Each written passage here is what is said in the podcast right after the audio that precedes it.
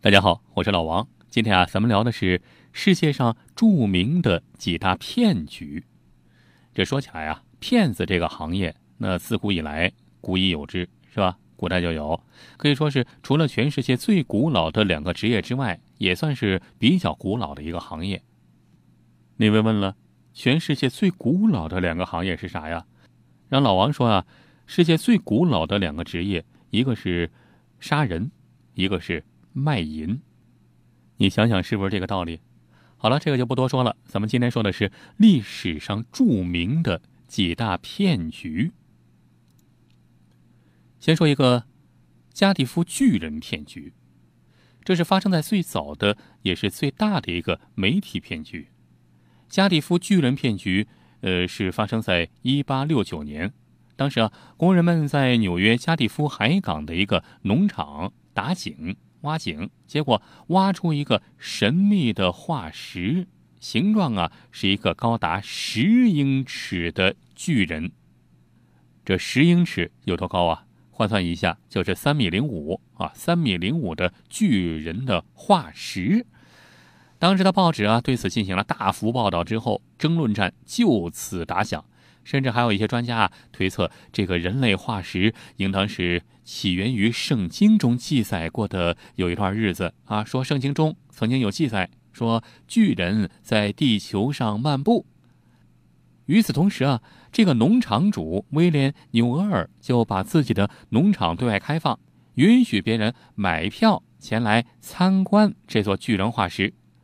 这很快呀，他就以三万美金的价钱把这个化石卖给了一个大财团。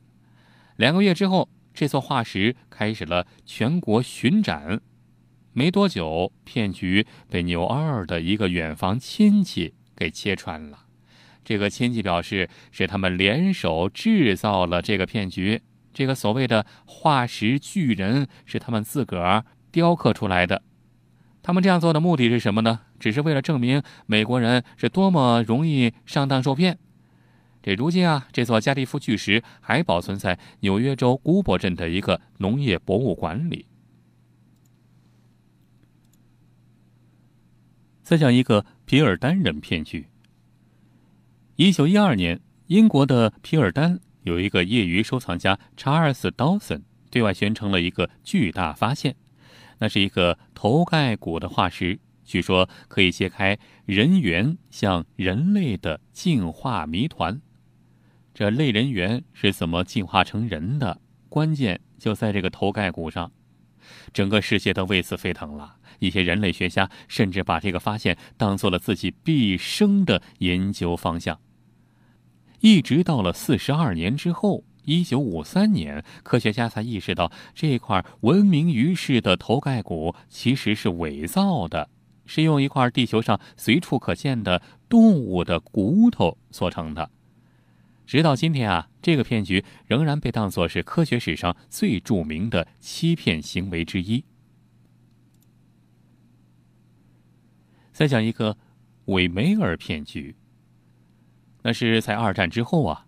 有人从纳粹军官格林的收藏里发现了一幅荷兰大师韦梅尔的作品，这幅画怎么会到格林手里呢？官方迅速追查，哎，发现这幅画是一个荷兰画家汉斯卖给格林的，于是汉斯就被以叛国罪被逮捕了。可没想到，在法庭上，这个汉斯居然语出惊人，他说呀：“我卖的这幅画啊，不是真的。”是我自己伪造的，我自个儿画的。为了证明这一点，他在监狱里还亲手复制了这位著名的绘画大师韦梅尔的另一幅画。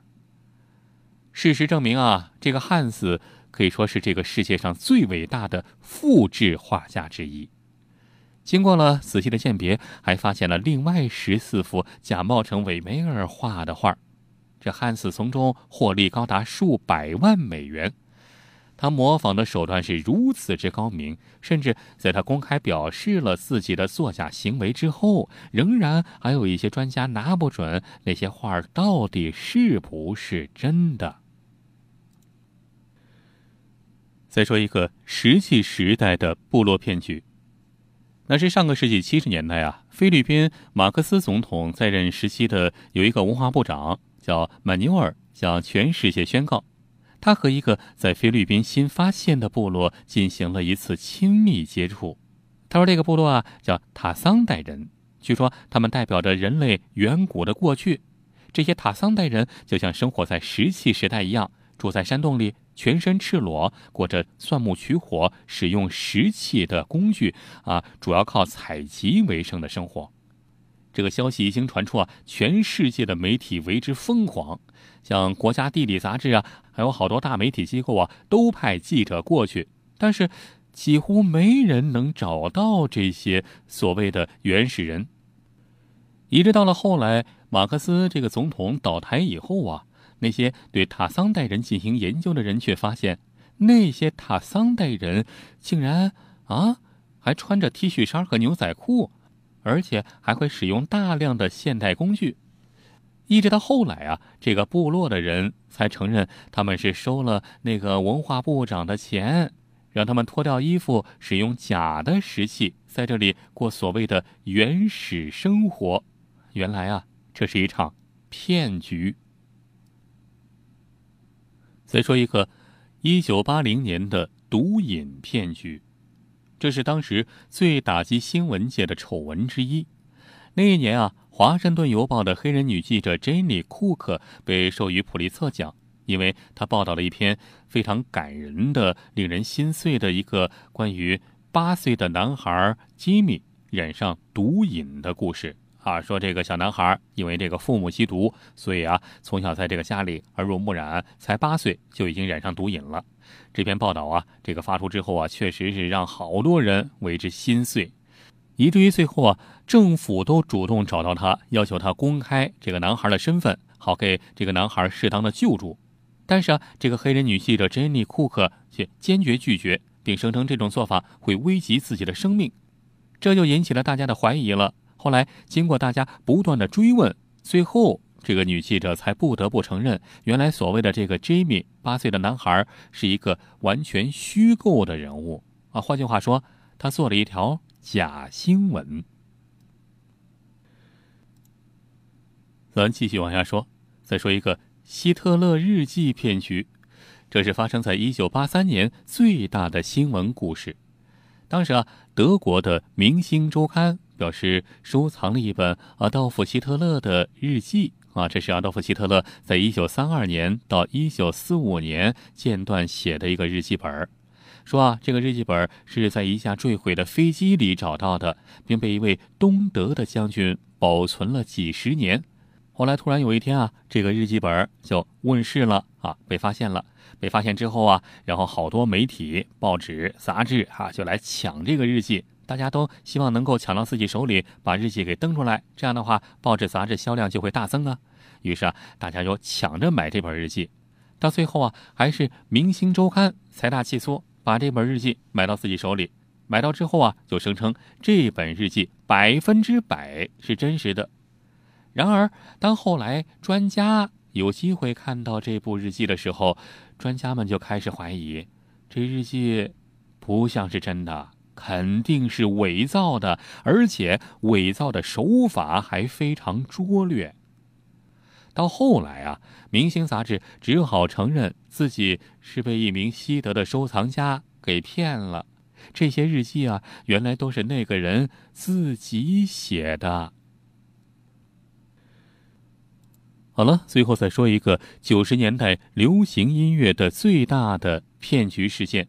就发生在一九九零年，当时啊，仅一张唱片就在全世界销量达三千万，众望所归的获得了格莱美最佳新人奖的德国团体米利瓦里合唱组正在舞台上表演他们的歌，哎，台下呢是无数如痴如醉的歌迷。突然，意外发生了，怎么回事啊？麦克风不小心掉在了地上，人们就看到啊，哎，这两个大帅哥怎么就不唱了？可是，耳朵里还听到还有他们的歌声，原来假唱啊！真相就此败露。大家这才发现，原来这俩人啊是一个靠对嘴型表演的骗子团体。这全世界上百万歌迷感觉都受到了愚弄，愤怒之声从世界各个角落汹涌而起。格莱美也收回了最佳新人奖的荣誉。这件事啊，就此暴露了，怎么回事呢？原来啊，当时唱片公司找到了这两个人啊，长得不错，又会跳舞，让他们呢就在充门面。